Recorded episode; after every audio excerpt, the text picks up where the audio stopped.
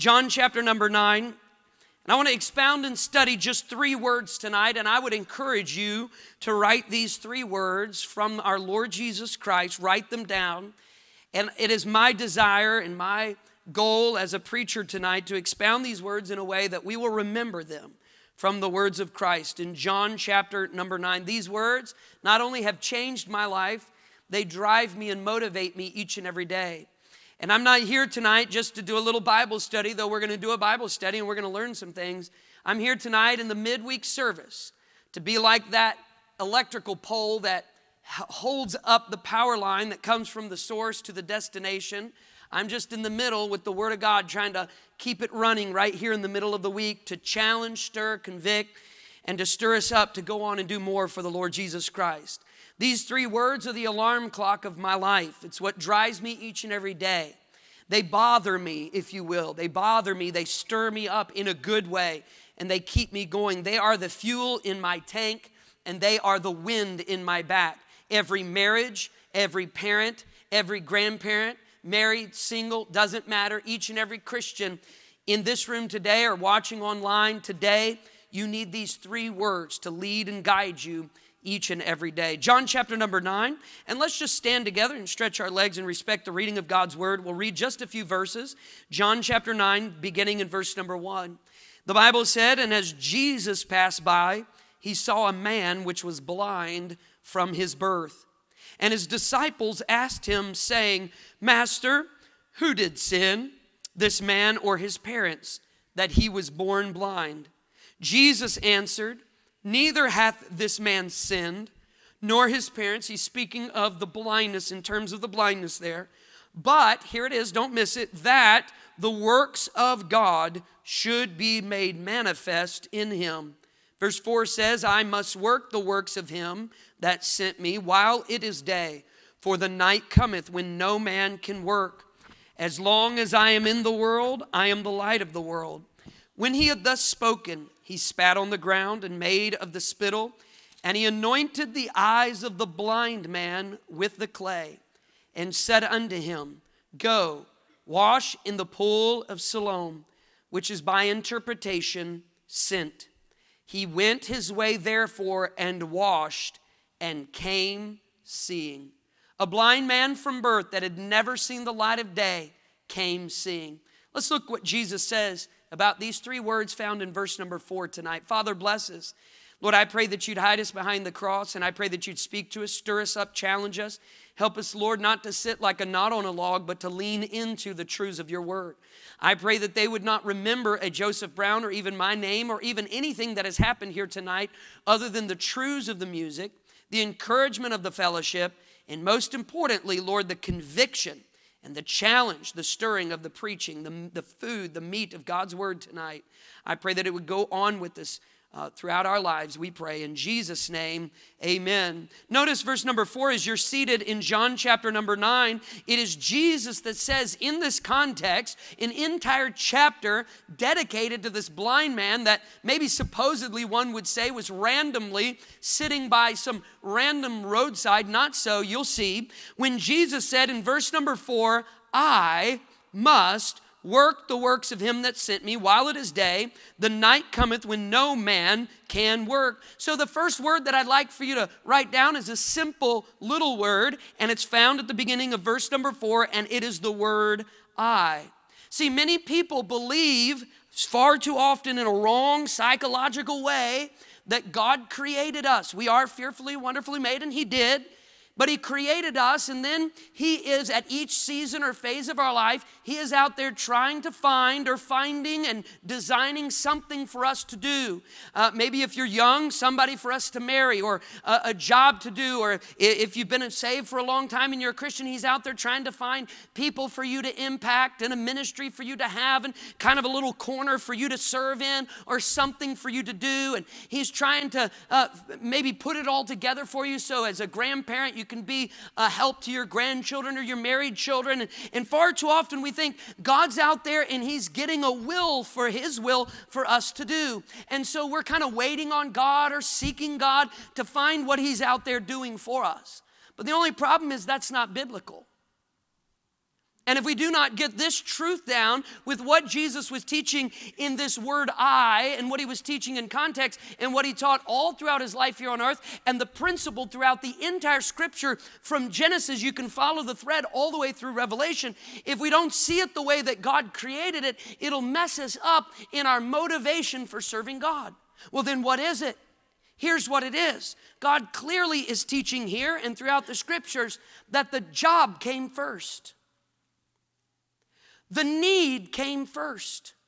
God had a job for someone to do, and He went and created that specific someone for that specific job.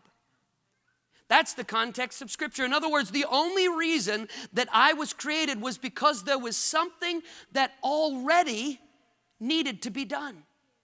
Now, already tonight we're seeing that we cannot escape the responsibility because I could have you each and every one of you say your name out loud and in as you say your name we have to accept and it's an exciting thing when we accept it the responsibility that God created that person for a job that was already in the future uh, let's look at it. Let, let, let's see in the scriptures uh, what, what we're talking about, even here in context. But let's back up to Genesis and realize that God had a job. Uh, he needed glory, uh, fellowship. Uh, he desired that. He wanted that. That was God's plan. And so he created Adam for the job. And then God said, and by the way, we could do this for an hour or two or three hours and just keep going, but I'll just give you a moment or two. God said, It is good, it is good, it is good, it is good, it is good, it is good, it is not good. And so God created Eve. Why? Because of Adam. Now that's just Bible. Do we believe the Bible or not? Eve was created because Adam existed. So, sorry, men, you're a job. and, and we needed, we were in desperately need of somebody to be a, what does the Bible call? A help meet. And so now in Genesis 3 and verse 15, God says, because of the deception to Eve and the sin of Adam and Eve, Eve walks past the garden of God's blessing to pick the fruit of her own destruction. Adam chooses a half eaten piece of an apple or fruit over God's plan. We didn't leave the choice up to God. And so now Cain and Abel, the devil enters into Cain because the devil's trying to see who the seed of the woman was.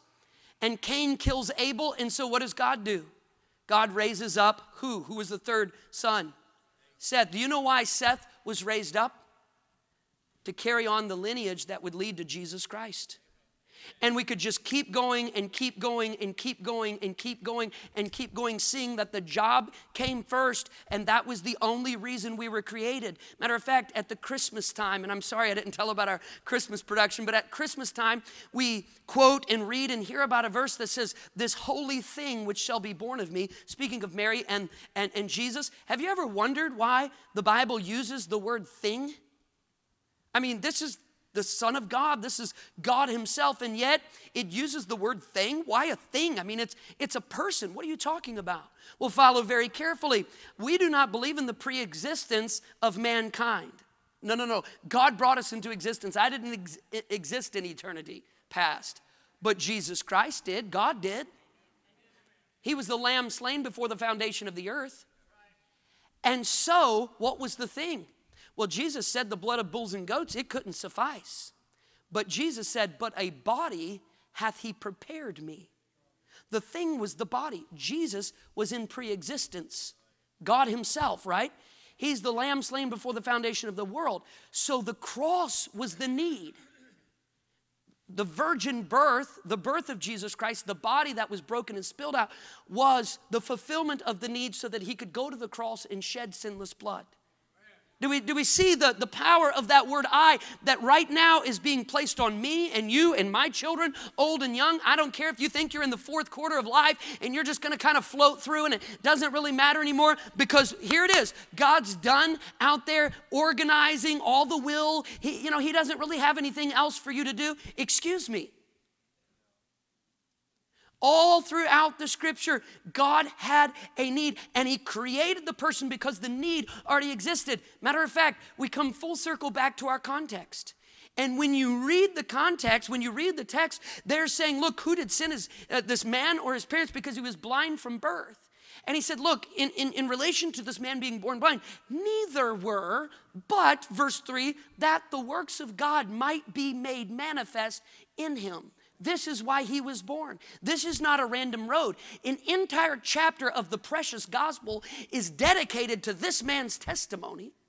And you ought to read and study the rest of the chapter. I mean, the disciples and the Pharisees get taught deep things, and the Son of God, the master teacher, Jesus himself is using, if you will, this man that is on some random roadside. Are you following? Thinking about your I, your name, your life, whoever you are, however much talent or li- little talent you have, however wealthy or poor, however, whatever your environment, whatever your background, whatever, however old or young, married or single, it doesn't matter. God says, I created you because I had a purpose for you. Before I formed thee in the womb. Before. What did he have? He needed a prophet for the nations, Jeremiah. And so before I formed thee in the womb, I knew thee. I ordained thee to be a prophet to the nations. He looked down and saw the need for a prophet and designed and created Jeremiah. Now, I believe in the free will of man. Don't, do, not, do not get me wrong. We have an opportunity to choose or reject. We understand that, but we must accept the responsibility that now, not only the blind man in John 9, but Jesus himself, he's looking at them saying, Look, I am literally the light of the world. This man is literally living in darkness. I'm the only one that can cause him to see. I'm his only hope. And I was brought. Can we borrow the, the words from the book of Esther? I was brought to the kingdom for such a time as this. I do not believe that Esther was an accident. I don't believe old murdering Saul was an accident. I believe he went his own way. I believe he did his own thing in religious hypocrisy. But finally, God got his attention and got him to where he was where, to do what he was called and chosen to do. So here's the message tonight in this I. You're sitting there thinking, you know what? Uh, let the men on the platform, let the ladies, let the teachers, let the workers, they have the responsibility. No, no, no, no. Each and every one of us were created. That I, Jesus said it. He said it about the blind man, and we could go from Genesis to Revelation. I mean, taking you to text and stories where the hair would stand up on your head and go, wow, the job came first. So there was a job for you to do. Uh, again, I don't care who you are, where you've been, what you've done, what, what kind of talent you think or, or don't have. I mean, it, it doesn't matter. There was a job for Moses to do. That's why his parents saw favor in little Moses when he was a baby and put him, he didn't even understand that. My wife and I went to a mission field for the first time right after we got married.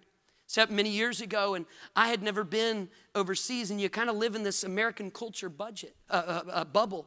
And, and um, I remember flying to Africa and it just rattled my cage because, you know, the world was so much bigger and so much more needy than ever before that I even thought it was. And, and, and eight, almost 8 billion people alive today. And I remember landing in Africa and my sister Rachel, we're the closest in age, she had some, um, we had brought some American food over and she wanted to fellowship and have some pizza there, kind of in their compound at night, right outside the, the dirt walls. I mean, third world country of Tanzania, East Africa. And, and they wanted to play games and fellowship, but my wife and I could barely do it because we were so shook from what we saw just, just literally 100 feet out the front door of their house and in the villages around. And, and I won't go into all the stories of poverty and hopelessness and emptiness and just, just how blessed and how rich we are. And, and so each night, as they wanted to play games, Charity and I were just crying and we were just talking about, you know, our, our mindset and, and the burden of, man, there is somebody that we can reach. And I remember my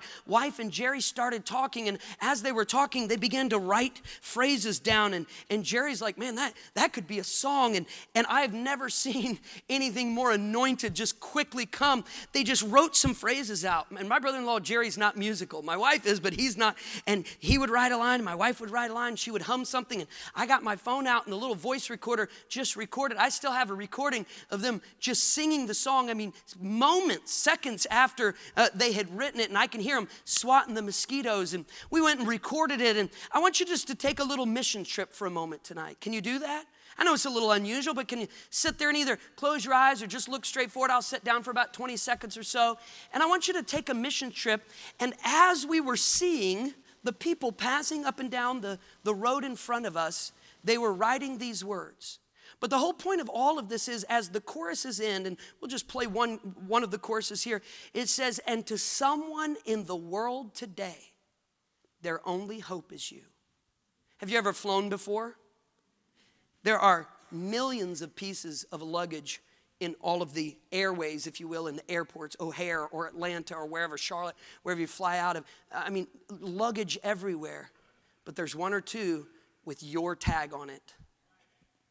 And somewhere out there in the world is somebody with your tag on it.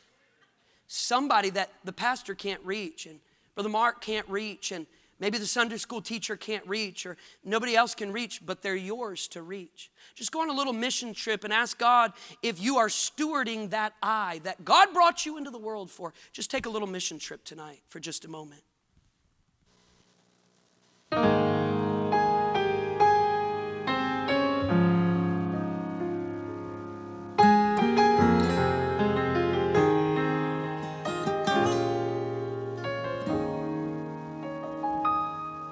Their faces look so earnestly, their eyes are pleading longingly, wondering where their next meal will be. Just trying to make a day today as their life so quickly slips away, with never a thought of their eternal destiny.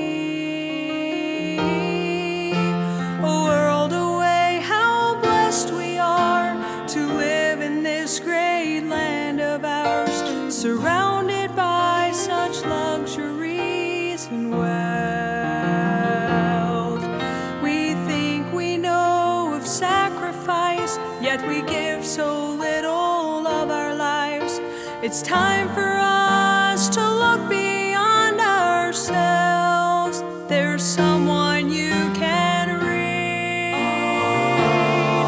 someone's life that you can touch. How could you give so little when we've been given so much? Someone's future is depending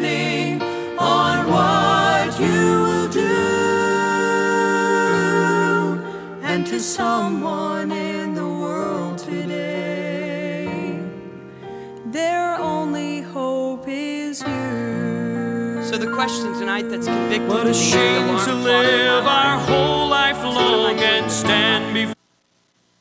Am I waiting for God to, you know, the, the right time in my life, blaming God? Well, you know, I'll, I'll get busy when I have enough money or I have enough time or, or, or I'm not so busy in the things I've got. Or am I dying to self each and every day looking for what God has already created me for? What about your specific I? Are you young people, and I see many young people in the room, are you looking at, you know, far too often we as parents so wrongly say to our children, what, what do you think you want to do when you grow up? That's the most humanistic mindset and pagan mindset that I've ever heard in my life. And I've been guilty of saying it by accident. And thank God for people in my life, friends in my life, to say, hey, Joseph, what, what, what, were you talking about? What your children wanted? No, no. What, what do you think God designed them to do? What were they created for? I want to be a fireman when I grow up. I want to be a preacher when I go. I want to be a missionary. It's not for you to decide. What was I designed and created to do? You were designed and created to do something, and I believe with all of my heart that souls will spend an eternity in hell when we live selfishly with our own I doing what we want to do with it. I'm going to play one more audio clip and move on quickly here. Last audio clip I'll play is a voicemail that my sister uh, Rachel left. uh, to our family, and I got her permission to play it. And I want you to think about your specific I and what if Rachel had not answered the call to go with her husband to the country of Africa? Just listen to this voicemail that she sent in, and then we'll move on to the second word. Yesterday, we were having this ladies' meeting um, in a really rough area in our city at our church, one of our church members' houses. And it's an evangelistic ladies' meeting, and we had about 40 ladies there and a bunch of kids sitting on the mats. I was teaching on wise women build their house, foolish plucketh it down with their hands. And right whenever I entered into like the salvation part of it, we hear this terrible um, like crashing and banging, and we were kind of near this main road. We were at this little mud hut.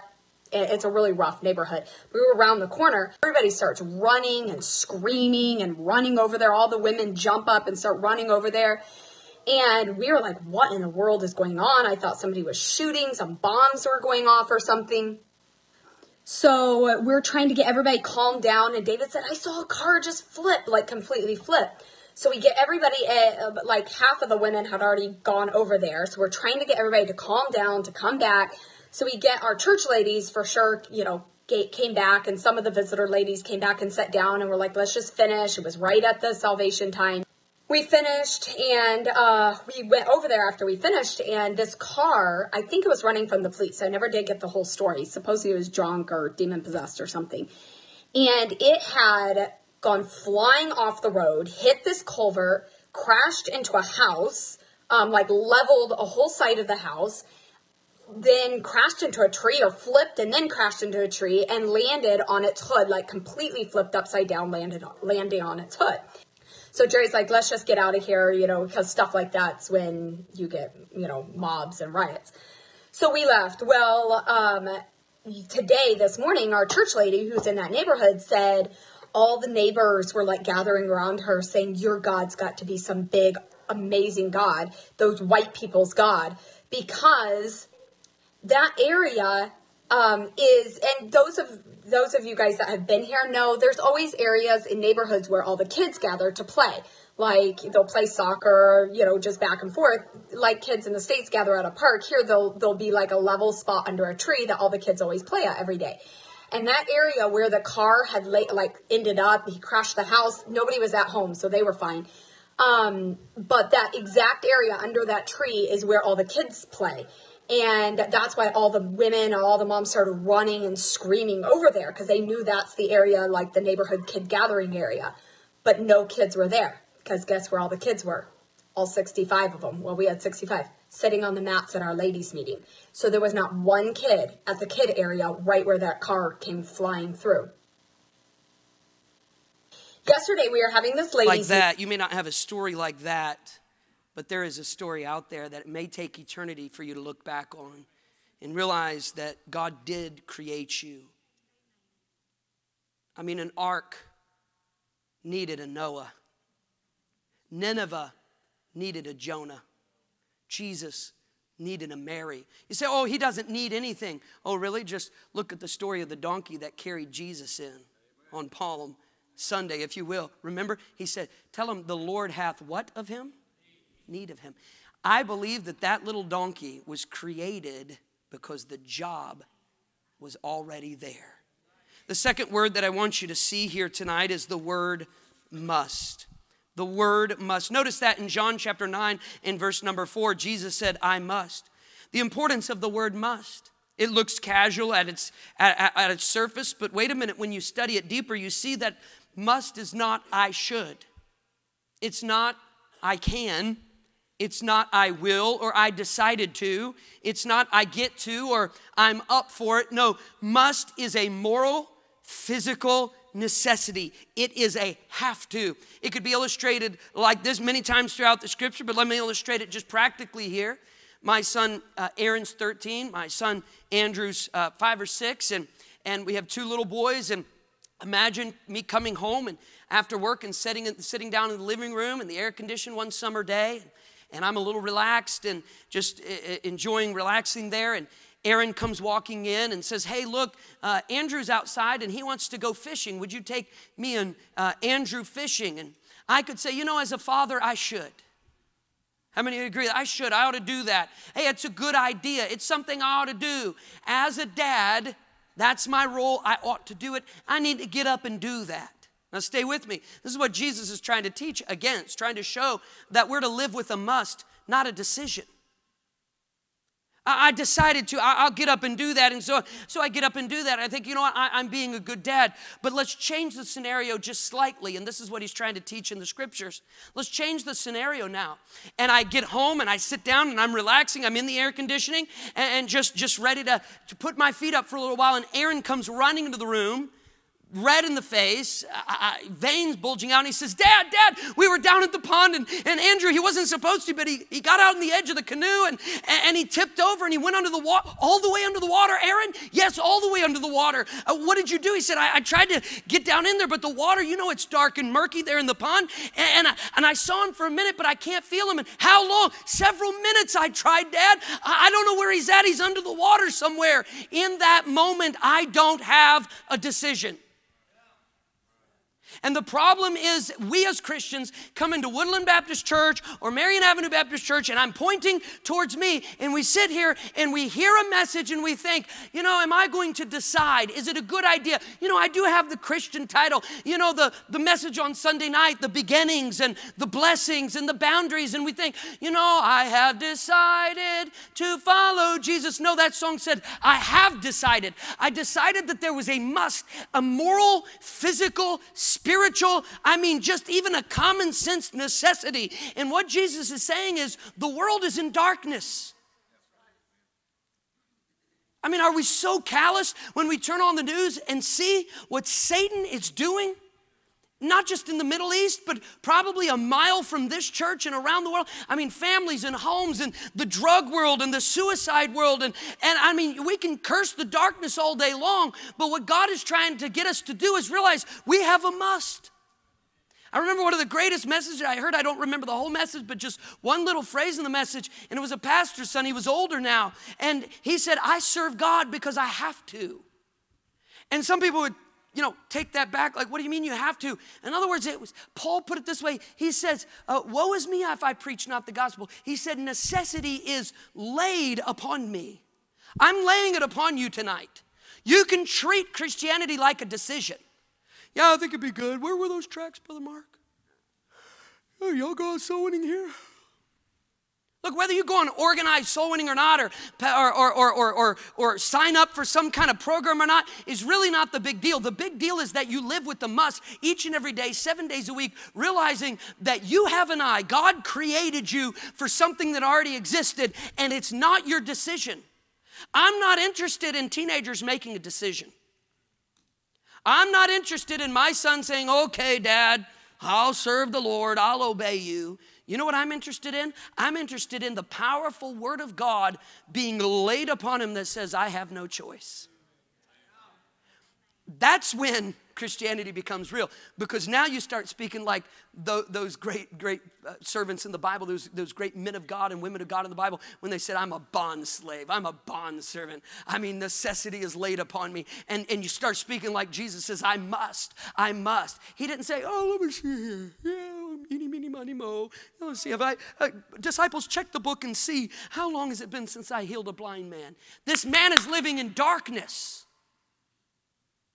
And, and, and, and look, I, I, I, as I come here, I'm reminded again of, of my roots, and I love North Carolina, but I'm telling you, folks, if I can be so uh, uh, frank with you tonight, you live in a bubble here of Christianity. I mean, I've, been taking pictures. I'm shocked. Everyone I took the boys to get haircuts today, and there's John and Romans and church tracks. I mean, people holding sign everywhere I go, holding sign, believe on the Lord Jesus Christ, and thou shalt be. But let me tell you something. Outside of this little bubble, people haven't heard about Jesus Christ. And inside this bubble, there's a lot of people that believe in the bobblehead Jesus. You know, just kind of uh, this, this nice little sweet southern Jesus. Oh, yeah, I got saved. But they really need Jesus.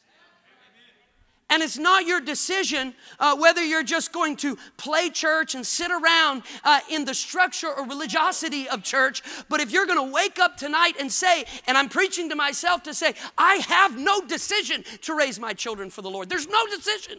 I have to. I live in 2023. God had me born for such a time as this. We have to live for God as a young people. I, I, I, there's no, you just say, have you decided to go to church three times a week? There's no decision to be made. The must was placed upon me. The preaching, the reading, the study of God's word was it was laid upon me, and it, it is a yoke I bear. But wait a minute, it's an easy yoke compared to those who don't bear it. The way of the transgressor is hard. And so tonight, may we as Christians feel the weight. May we feel what uh, the Apostle Paul is trying to say, uh, what Jesus is trying to say. It is a necessity. Not I should, that's a conviction. Not I can, that's an ability. Not I will, that's a choice. Not I decided to, that's a decision. Not I get to, that's a desire. Not, I'm, not I'm up for it, that's an option. A must is laid upon your I tonight, and you've just got to. Look, church, you've got to go forward for the Lord. You have to. You've got to focus on the mission of the Woodland Baptist Church. What do you exist for? It's look, I'm all we have class breakfast in our first love, young couples fellowship, and it's amazing, and we love the fellowship and we love our class. But wait a minute, if we are just a little class to eat donuts on Sunday morning, we have missed our must.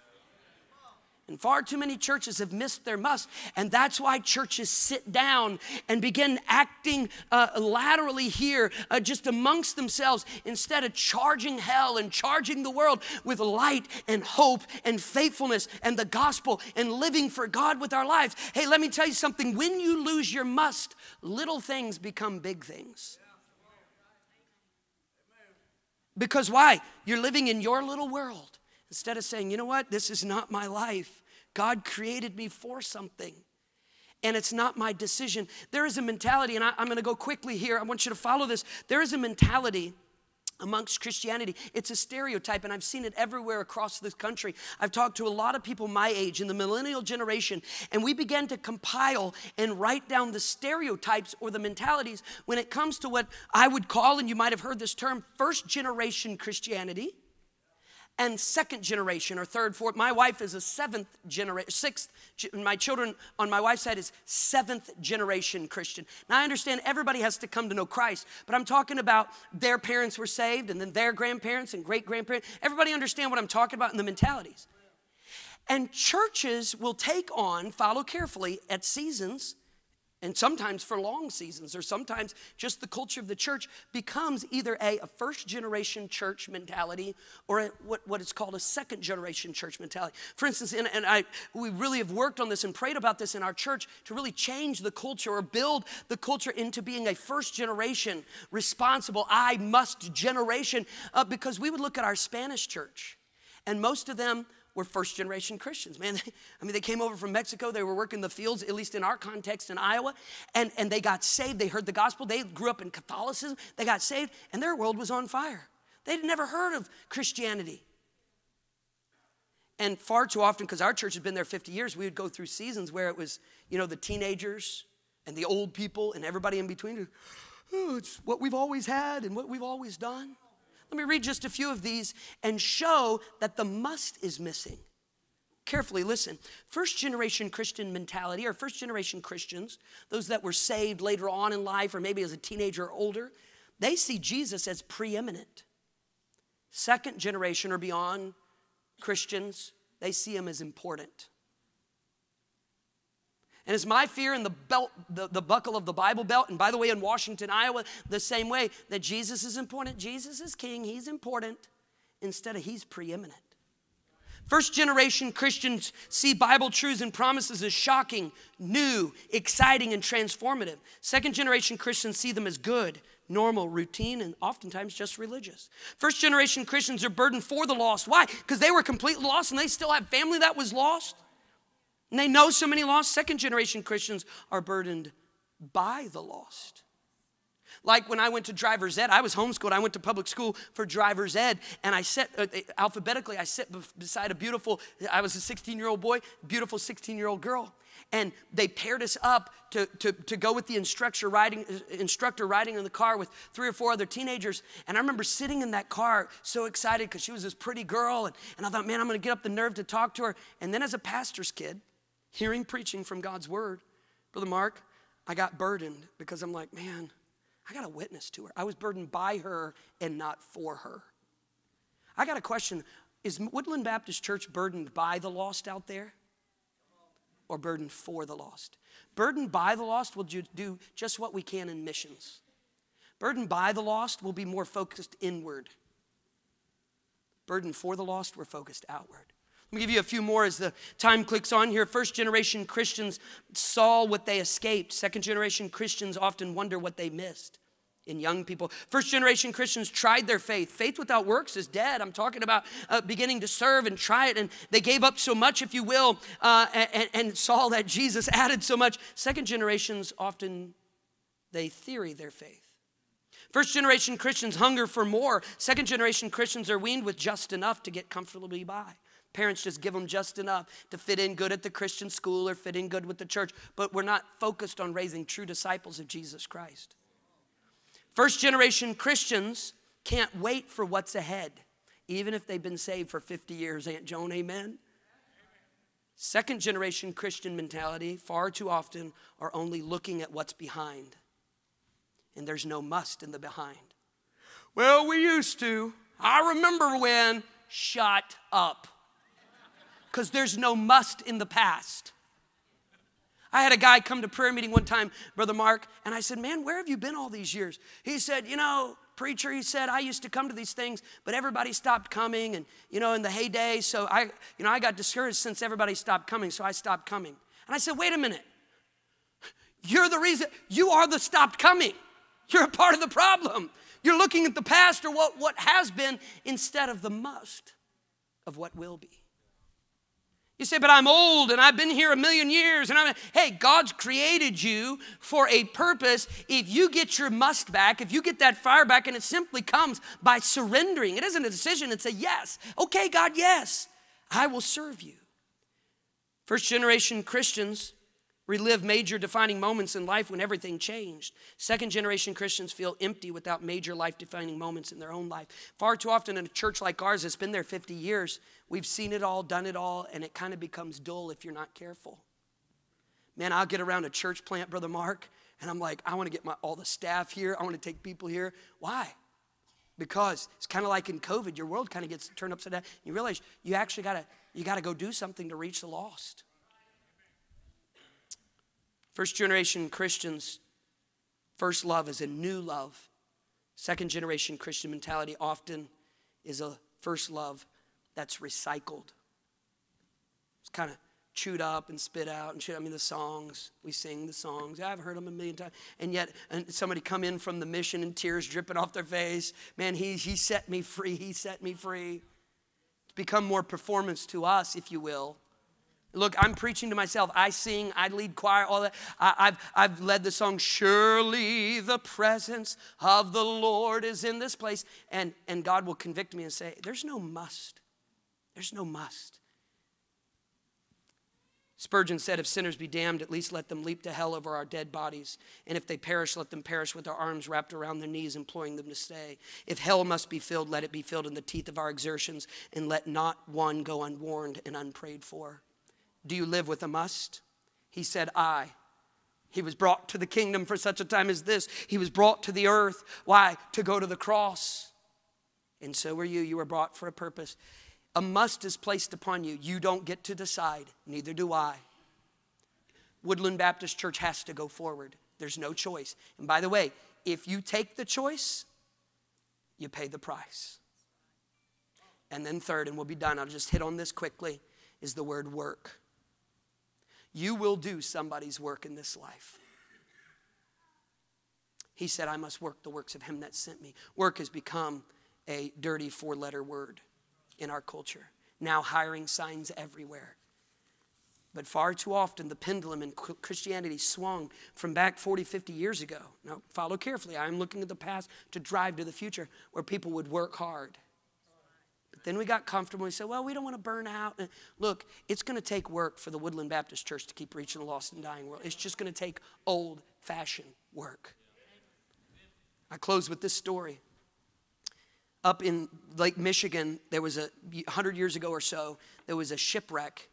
And there was a man who was on his way to becoming an Olympic swimmer that was there uh, on the seashore and began to save people. And they would holler at him and say, Look, you're going to drown. You can't do this. You've already saved two. And he went out and saved three and four. And it got dark and he was saving what they were hanging on boards and hanging on whatever they could because of the shipwreck. And he just kept swimming and getting them and bringing them in and getting them and bringing them in and getting them, bringing them in. And, and they were screaming and hollering at him because they thought he was going to die, even though he was a, an incredible swimmer. They said, You cannot do this. Your body will give out. And finally, on the last person, he collapsed on the seashore. And they had ambulances there and people there. And they, they began to load him up and rush him off. And he was completely out. But for just a moment, he aroused back up and he woke up and he just said this one statement that the great hymn, the song was written because of the statement. He looked around frantically. He said, Have I done my best? Have I, have I done my best? And somebody, the, the story goes on much deeper and longer, but a, a musician, a, a, a somebody got the, the, those words, Have I done my best? And they wrote the words, Have I done my best for Jesus who died upon the cruel tree? To think of his great sacrifice at Calvary. I know my Lord expects the best of me. How many are the lost that I have lifted? How many are the chained I've helped to free? I wonder, have I done my best for Jesus when he has done so much for me? Have you done your best in marriage? Look, you don't have to be like somebody else or better than somebody. God's just called you to live with that I and with that must. Are you doing your best with your children or are you letting Hollywood do the best with them? It drives me nuts. You, you turn on Facebook and all the videos, and you got all these influencers and people that are going crazy, doing crazy things, visioning and pushing and 10xing. And yet, oftentimes, Christians, oh, feed me. Have you done your best as an individual Christian to bring glory and honor to God, to love God with all your heart, soul, and mind? Woodland Baptist Church, have you done your best? Have you done your best? With their heads bowed and eyes closed, no one looking around, did God speak to your heart?